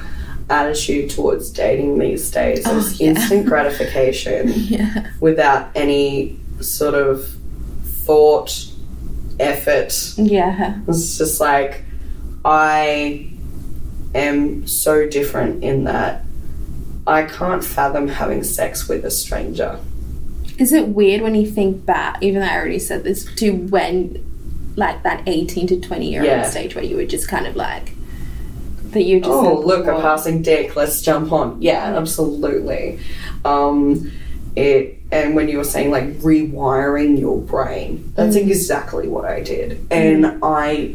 It just feels like uh, a different person had control for a, a period of time, and I've got the control back. Like, and it feels like I, like me in essence, I haven't been at the wheel since I was at least 10 years old. Mm. So to come back into this, this body now at the age of 27, 28 mm. is very weird. Mm. And it still is. And I don't think it'll ever go away. But um, acknowledging that for that period from the age of 10 to about 26, 27, that I was very ill. Yeah. and you know that's something that is very hard like in a job interview. It's like so you were unemployed for six years. What what did you do in that time? Mm-hmm. Yeah. i you know tend to lie. You know i tend to mm-hmm. say oh i traveled or you know i did mm. this that or the other. I'm like okay well why isn't that on your resume? Mm. You know like i just off the cuff um, sometimes if the if the interview is going a certain way i will just go look i was really sick Mm. but i'm better now Yeah. and that usually has one or two reactions, which is okay, no worries, leave it at that, move on with the interview, or oh, hmm. and they they can't ask me what I was sick with, Yeah. but I feel like because I've been in this job nearly a year, Mm, that's crazy. I know, Time literally has gone by like that. I know, so. oh my god, so crazy. Um, I really am glad to have been given the opportunity of where we are now uh, to prove that I am able to maintain employment because that's been a big part of my recovery is not and your confidence. Yeah recovery and confidence uh, Yeah. I'm not sitting in my room all day every day like looking at four walls I have money to you know uh, have an internet connection, which I know sounds like very like, oh, as if you wouldn't have internet. But, you know, I live alone. So when I was unemployed, it was I can pay the rent, I can pay the bills, I can buy food, but I can't pay for this. So was a huge motivation. Like, oh, I've got to get a job just so I can get internet, so I can study and improve myself and end up with a career instead of just a job. And uh, I think for me, like, was realizing and sitting down, okay, what do I want for my life? And my ultimate goal in my retirement years is to have an animal rescue. So that's what I'm working towards. Yeah. And that's what gets me up in the morning. Yeah. That's so interesting. Um, I remember a while back I was reading this blog. Um, actually, Killing Sweet Thing. I totally would recommend. I'm pretty sure I've sent Blair You like some stuff. And I think that's when we really sort of connected on deeper, oh yeah. deeper friendship level than just yeah. a hey, Hey. acquaintance we level. just said that together. Hey. How was your weekend? It was good. Great. Awesome. yes, you uh, you just said to me like, hey, um, there's this blog and I I think you really like it, and I'm like, yeah, okay, Cynthia, don't really know you, and then I read it and I was like, holy shit, yeah. the girl's right, this is me. Because I'd seen you read it before then as well, and Yeah. it's very aesthetically pleasing. And I'm like, oh, what's she reading? I know it's so funny. Um, but on that, she, um, I think it was a girl Eileen, and she was interviewing someone, this artist in New York or so, and she basically asked her. Actually, it was on heartbreak, um, and she was like, "How do you get through heartbreak?" And kind of even with heartbreak or just mental health or just anything that's like emotional or whatnot. Like an emotional traumatic event. Yeah, and she said finding a passion that you call your own, that it doesn't matter what happens with someone else, that that thing can never be taken away from you. Like this, like the blog, which should be up by the time that you're listening to this, and this podcast, and that for me has been like a really big thing, especially with like my confidence, which I definitely like struggle with a lot, is like having this like outlet and kind of like a purpose. Because at the end of the day, we're like, regardless of what you believe in, I, I guess everyone is on this earth for different reasons, but mm. we're all kind of just occupying ourselves until we die, as morbid as that sounds. But No, totally. And that was a big realization for me being sick is that I wasn't living my life, I mm. was existing. yeah. And I needed to find reasons to start living my life. And that was a big part of like overcoming that.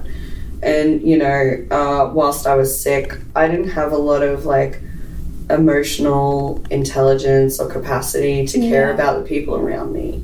Mm. So uh, I've noticed that now that I'm more balanced, I do care about those around me. Like Mm. we had a co-worker the other day who just seemed really off, and I was just like, "Hey, are you okay?" Mm. And she's like, "Oh, yeah, thanks for asking. Like I'm just going through some stuff, and you know, it takes a second. Yeah. But you know, a couple of years ago, I wouldn't have even been able to have seen that emotional change in someone Yeah. because I was so caught up. Yes, Yeah. yes, self-absorbed. Which is a really big thing as well, and I'm trying to be a bit more aware of it because I'm like the people who know me and and that I'm like friends with, I'm very like open um for sure and like find it very easy to talk about like stuff that's happening with me and whatnot. But i think you can get so easily caught up talking about yourself or talking about you know what's happening with you or your perspective to take a step back and just ask someone how they're doing. And i definitely get caught up with that. Like and sometimes like my family or like my aunt will have to like pull me up on it and I'll be like, oh my gosh, like Cynthia, don't don't be so self-absorbed. Um, also, though, like that's how we can relate to other people. I know that um, in counseling, like in order to like appear like less of a threat, a tactic that they'll use is mirroring. So like I'll just end up copying what you do, and that in a like a very dumbed down sense is like our monkey brain going, oh, they're just like me, not a threat. Yeah. So um, in a sense, like I know I can catch myself like listening to someone's story and then going, yeah, I can relate to you because this happened and it's kind of like this. And you know, from a different perspective, it might look being like, okay, well, I'm done talking about you. Let's talk about me. But mm. my monkey brain's just trying to like do the same dance you're doing. Yeah, totally. And I think even with having these podcasts, like my biggest thing is I wanted people to feel like they're not alone because I mm. feel as though, in a way, we all go through the same thing but different degrees of the same thing. Absolutely. And you know, and I feel as though everyone in this world has some sort of knowledge or you know advice to kind of like pass on, and just getting like the opportunity to talk to people about like you know different things that have like affected their life and made them into the person that they are. I find um, very interesting. this isn't a press release, like a, a book signing. Yeah, that could be like your little uh, little blurb for the podcast. Like, just edit that part out and just have that as your ad. But that was, I think, a very a state like we were talking about like that subject about you know life shaping who we are as people. yeah. And, you know, I think that's when you realized you wanted to be on your podcast, was when we started having that conversation. Oh yeah, yeah. And then you were like, you know, seems like you, you've had a really interesting life. And then I turned to you and just said, oh, yeah, it's full of trauma. like, oh yeah, and you said it like so casually, and I was just like, oh my god. but I guess through like therapy and whatnot, you've been, I guess, I don't know. it's also a coping mechanism Yeah. to minimize those situations. Yeah. and using humor is how I cope with things. Mm. Like a huge thing about like doing things that bring you joy and like getting back to following those passions like you with your blog and your podcast. I'm making myself do stand up comedy this year. Yeah, so exciting. Um, yeah, it's been a dream of mine since as little as I can remember, like watching like Oh my god, you should totally tell me when it's on and I can put it on my like Instagram because I'm gonna do like mini features on like people who I interview or whatnot. And I'll be like, back in blah blah blah, I remember talking to Blair, she's doing her stand comedy if anyone wants to go watch in Brisbane. I've actually had such a positive feedback from mm. so many different people, and most of them are just people that I have on Facebook from work mm. or from other out avenues of my life, Yeah. and then going, "Hey, like." I'd love to come along and support you. Yeah. And Which is like such a big thing because I think that, you know, money is great and presents are great, but someone's time is so valuable. Like, absolutely Oh. priceless. Totally. But I guess wrapping up, Yeah, um, kind of talked about everything. I know. What would you say the best way is to deal with a mental health sort of like I don't know what to classify as or like a mental health problem or mental health or if you're just going through you know anything like depression or anxiety Yeah. how to even approach that as that person As someone as someone going through it Yeah. So, um, I obviously think the first step is talking about it, like reaching out. But, um, you know, I'm currently going through a situation with a mutual friend who has the same condition I have, but she's in a different part of her journey where she's not ready for help and she's putting all that emotional baggage on everyone around her and expecting them to fix it and reacting with anger when it doesn't work out. Um, for my own mental health, I sort of had to say, look, like, you need to get help. This is your journey. So when I say talking about these things and reaching out, sometimes the best course of action is to speak to someone with the professional, emotional um, experience to not then go and take on this. I don't want to use the word burden, Mm. but if someone doesn't have the skills to deal with these kinds of really like emotional and Yeah. um, overwhelming things that it, you you can negatively impact people that you necessarily like do not want to do that to. So my advice is to um, definitely reach out. Like Lifeline and Beyond Blue have like not only phone counseling, they also have online chat features. So if you don't want to talk to someone physically, you can literally message them like you're messaging a friend on Facebook. Mm. And they do have connections to services. So for me, my journey began when I was admitted to a psychiatric hospital. Who And- admitted you? Um, it was actually like a lifeline, like they called the ambulance. Oh wow. Yeah, so like. So like you called them like broken down sort of thing. Well, I said to a friend, like, I'm gonna. This is the end. Mm. And she basically said, like, look, I can't help you right now, but I really need you to call these people. I need you to talk to someone. And I was talking to them in the chat room thing. And then they were like, look, you're clearly in danger. I really need to speak to you on the phone. And then that's when I was taken to hospital Mm. and the correct diagnosis began and correct medication began and that was the beginning.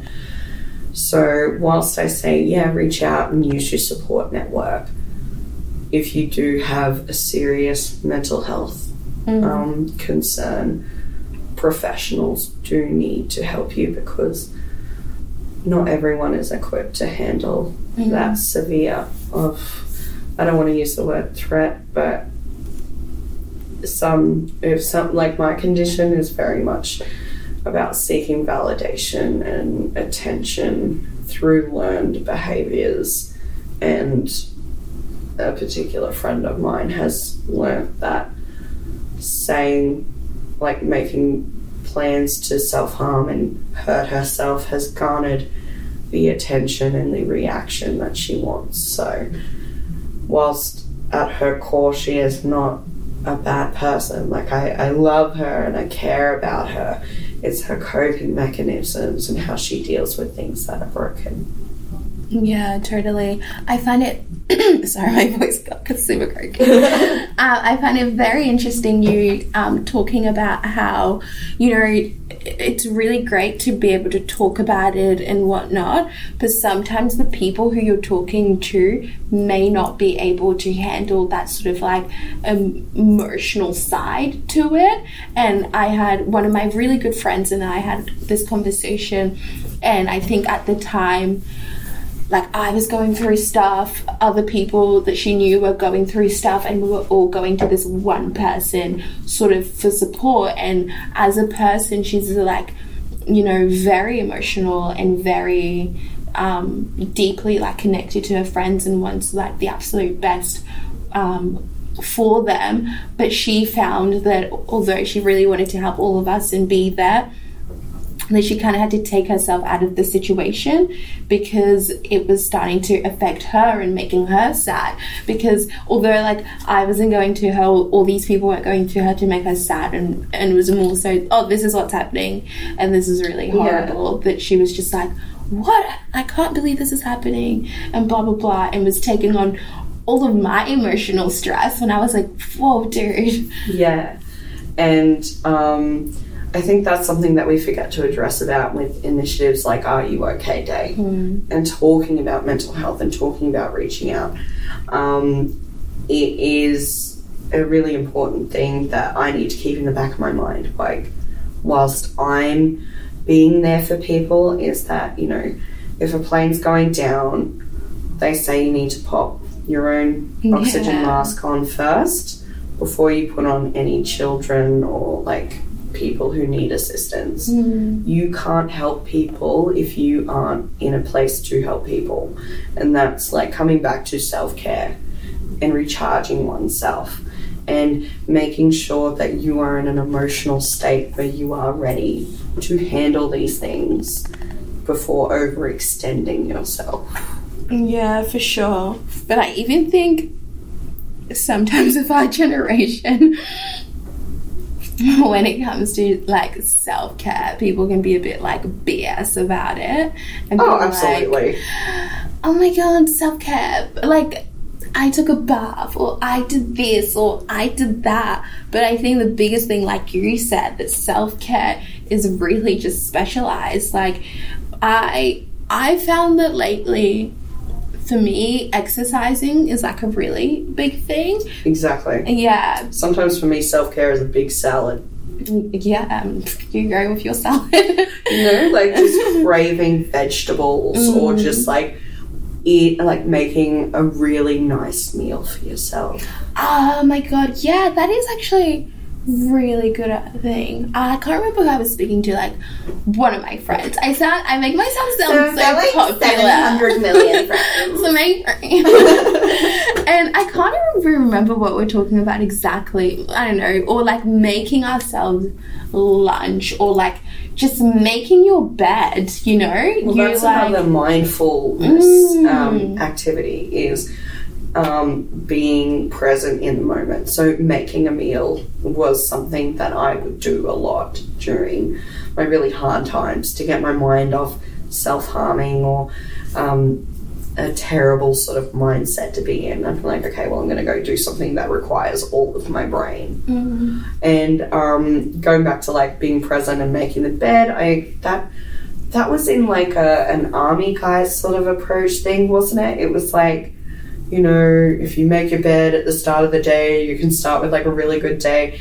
And my an aspect of mine is getting my flat clean mm. makes me feel better. that's like my best friend. Yeah. She's like needs the house spotless all the time, and that's like her cleaning is like a therapy. I could think of nothing less, or worse. I should say. Like I do really love a clean space, but I'm just not like the sort of gal to be like, you know, vacuum and. duh. Oh, that's me. But I know that if I push through the hard part, getting to the end of looking around and feeling that the place is together, like, like don't don't come, don't at me. Like the last month, my house has just been like a depression nest. So, um, our mutual friend uh, Nori came over last night. I was like, okay, just give me like twenty minutes to try and get this place presentable. And even then, I was like, this is as uh, this is as clean as it's going to be right now, sweetheart. Um, so she was like, "Oh, don't worry about it." Yeah. Um, but for me, uh, I was not going to feel comfortable Yeah, until I could get it looking at a certain level. yeah, totally. And knowing oneself is is a huge part of a mental health journey. Oh yeah, knowing oneself. Mm, for sure. And I and it's interesting even now, like you know, settling into my twenties. um Because you're 23 too. too. Yeah. Gonna turn twenty three this year, which is really insane because I just feel like it's just gone by so quickly that I that it was like yesterday that I was like, what am I gonna do for my twenty first and yada yada yada but whatever. um that like I don't know, getting to that point of like self acceptance. But I was thinking about this a while back that I feel as though with that same thing of like knowing who you are, it's also about being all right with your flaws and not seeing Totally. yourself as this like perfect entity and like and that your self-worth is not based on like you know superficial things or materialistic things and more so knowing like for me I know that I'm a very emotional person and so I really value like the relationships that I have with people and time that I spend with people but then like my biggest insecurity would probably be the comparing myself to other people and when it comes to success like i'm always very happy like genuinely happy for people but i always have this fear of like I'm not good enough. yeah, or like getting left behind, sort of thing, and or like Feel that. Or like things won't work out, or just you know when I've got like a thought of like oh I really want that, and then I'll be like oh no, but I can't do that. Who's gonna look at me? You know, just stuff like that. And kind of once you understand that part of you, like those negative side, that you're kind of able to. Not that I'm like professional person, but this is just my opinion, you know. Yeah, totally. And I, I, I, know, I hear exactly what you're saying, and I can echo that completely as insecurities of my own is being left behind. Like, I'm a few years older than you, and um, I know that in terms of measuring success, like my perception of what I would have achieved by the time I am in this age is so far removed from what the reality is. Yeah. Like my brother is 25 and he bought a house, built a house last year. Mm. You know, cousin, my cousins around the same age and younger have all bought houses. Mm. I do not have that. Yeah. Um, you know, I don't have a career. I'm not engaged. I, you know, like certain things that we're made to believe that we will have by a certain age that will make us happy. Mm. Um, And if we don't meet that criteria. then we're a failure. Yeah. And you know, I'm staring down the barrel of 30, Mm. and you know, sometimes I do get that little voice that's like, oh, when are you going to get married? When are you going to have kids? When are you going to have a career? When are you going to buy a home? When are you going to get the, you know, two and a half kids and the goldfish with the white, white picket fence? Where is it? And you know, I have to remind myself, it's like, do I actually want those things? Mm. I don't know if I want children. I don't think like I can in good conscience raise a child in this world knowing all the terrible things that go on and that the there are so many other children in the world who are alive already and need a good home. Yeah. Am I going to be in a, uh, a headspace and in a space of my life where I can provide that child with everything that they need without negatively impacting them? And Mm. as I've gotten older, you know, you you come to terms and peace with like your f- parents' failings more, but like there is not a person alive who hasn't got some kind of like scar from their parents because they're people. Yeah, they're people. And as you grow older, you realize that your parents aren't perfect because when you're younger, you know, everyone is perfect and you, you like love and the energy that you give to others is so pure. Yes, And then it kind of becomes contaminated by the world and your environment. couldn't have said it better myself. Oh, Cynthia. Anyways, um, quickly wrapping up. So I've been doing this stuff where Yeah, um, I basically ask everyone Sure. a set of questions, all the same questions. If I can just yeah. find it. Okay, here it is. um, who has influenced you the most in your life? Is it too conceited conceited to say myself because um, I've always been the one who has helped me. Mm. um, you know, down, I've hit rock bottom a few times, and every single time, you know, I might have different members of, us, of my support network there helping me, but there's only so much other people can do.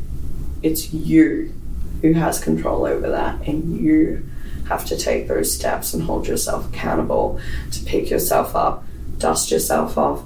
Yeah, your friends can be there to hold your hand, but they can't walk in your shoes. Yeah, I think I've said this on this blog blog podcast if I can't remember, but my best friend's mum said this thing um, a couple of nights ago, and it really stuck with me. She said, "No one else can feel your pain." I think we were talking about. I don't know, maybe boys or like death or something like that.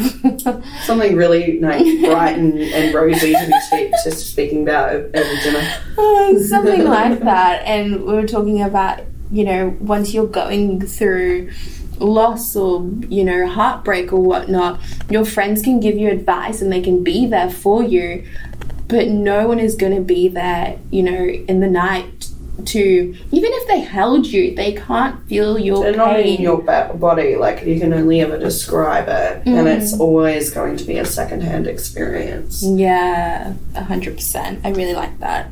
Um, who would you, you know, living or dead, who would you invite to dinner? My mum, because I don't know who she is, and my entire life, you know, like her side of the family, she was always like built up to be this perfect human being, hmm. and you know, she she not being there, you know, my dad was typecast as the villain, and you know, for a long time, I'd always like tell myself like, oh, I wish.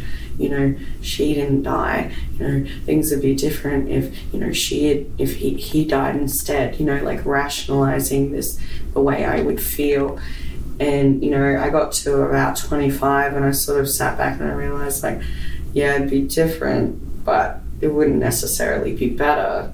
Like, I don't know who she is, like, or what her style is. So for me, I I would want to know who my mum was intimately mm. because you know I've got this very narrow sort of snapshot of, of my experience and you know I I see photos and we do the same we've got expressions that match and it just goes to show you like how deep seated like that genetic makeup is and you know like our humor is the same Oh, really?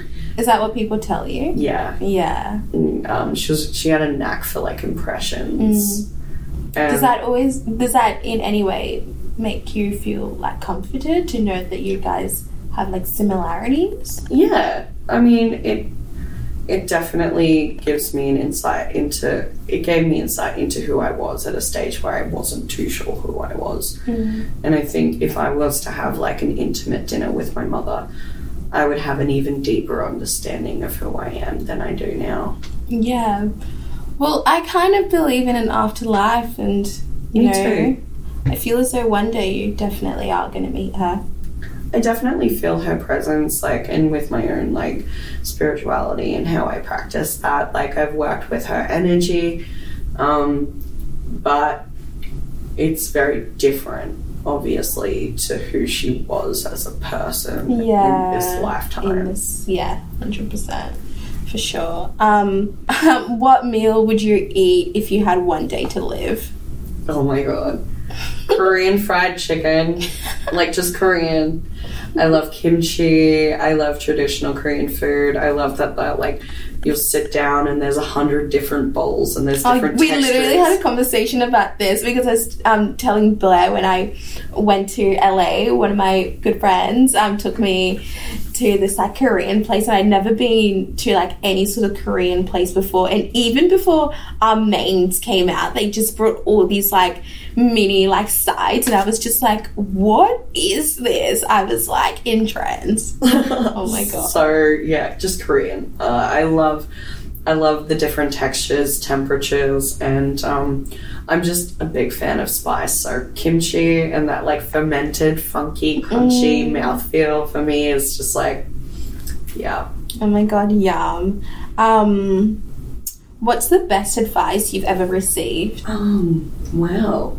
That's that is the first question that's actually stumped me. I actually thought that. I was like, hmm, for once, Blair doesn't know what to say. Wow. Um, I feel attacked.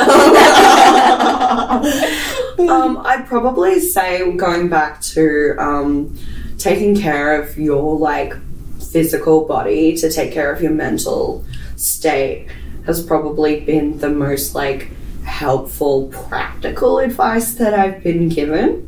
But um, I'd say um, another one would also just being learning to love yourself, like um, flaws and all, physical, emotional, and being the best person you can be. yeah. Like for me, a lot of my motivations are about like, am I going to lay awake at night and question the action that I took? Am I going to be okay with other people knowing that I did this? yeah. and um, just striving to be an accountable, responsible human being, I think, is the is a good one too. So that's three, Yeah. three. So I'll just stop it there before I end up giving you five. Um, my friend. Oh wait, I wanted to show you something. Like, uh, I don't know. Oh wait, let's see if I can find it. My friend, one of my friends, posted this thing on her Instagram story, and it was so like spot on. I was just like, oh my gosh! And then I sent it to one of my other friends who she and I always have like a lot of conversations about like spirituality and whatnot. Yeah. Oh damn, I don't think I can find it. But here's like another one that's like still pretty good that I like screenshot it. And it's like, be so fucking committed to your growth, you're willing to say no without guilt and yes without fear. I I really that. like that one. But the other one is way better. If actually I found it, yes, Yes. this is the one. Um, your competition isn't other people. Your competition is your procrastination, your ego, the unhealthy food you're consuming, the knowledge you the knowledge you neglect, the negative behavior you're nurturing, and your lack of creativity. Compete against that. Yes. I really like that one, and I like screenshotted it, and I was like, That's really profound and a hundred percent. Like I know that I can be my own worst critic and I can Yeah. hold myself back because of that. Yeah, and I Mm. feel as though everyone is kind of like that. Like I'm so harsh on myself, like you know, and so like picky and so. But then in a way, I'm like that's kind of a good thing because I I want myself to succeed. I want to be proud of. You know what I've done, the way I've impacted people, the way that I make myself feel. So that can go hand in hand. It's definitely being aware of that, Mm. making sure you're using that energy towards self betterment and not Yeah, just to bring and- oneself down. Yeah, yeah, that's a really good thing to like, you know, just make that distinguishment. Yeah. Um, and the last one, if you could spread one message to the world, what would it be? We're all here just trying our best.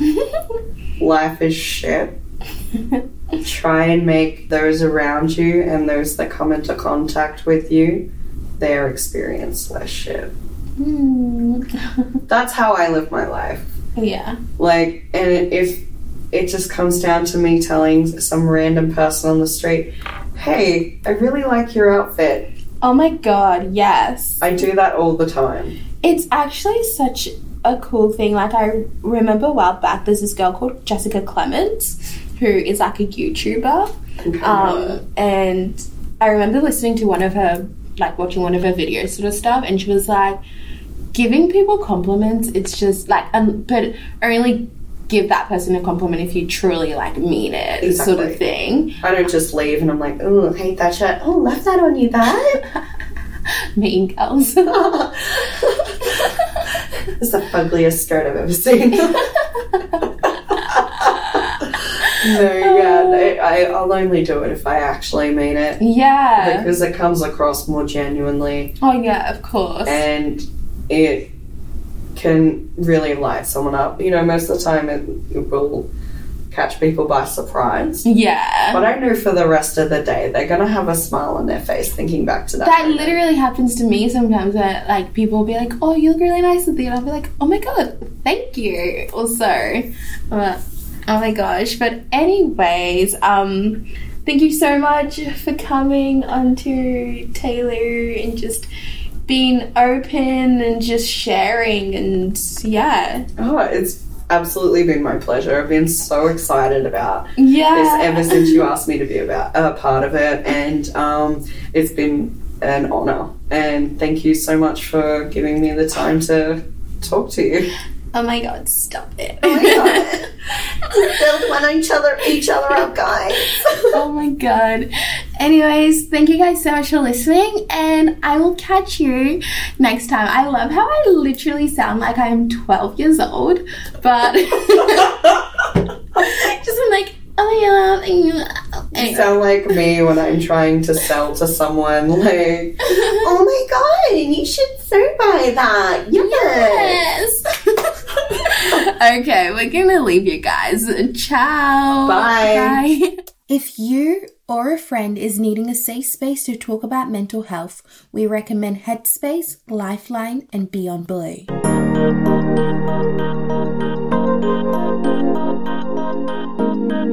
Thank you for listening to Taylor. To explore more Taylor things, visit the blog at taylor.me. You'll find further articles, visuals, and a space to think, learn, and grow.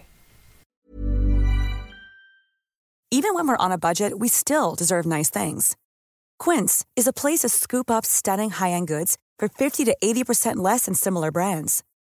They have buttery soft cashmere sweaters starting at $50, luxurious Italian leather bags, and so much more. Plus, Quince only works with factories that use safe, ethical, and responsible manufacturing. Get the high-end goods you'll love without the high price tag with Quince. Go to quince.com/style for free shipping and 365-day returns.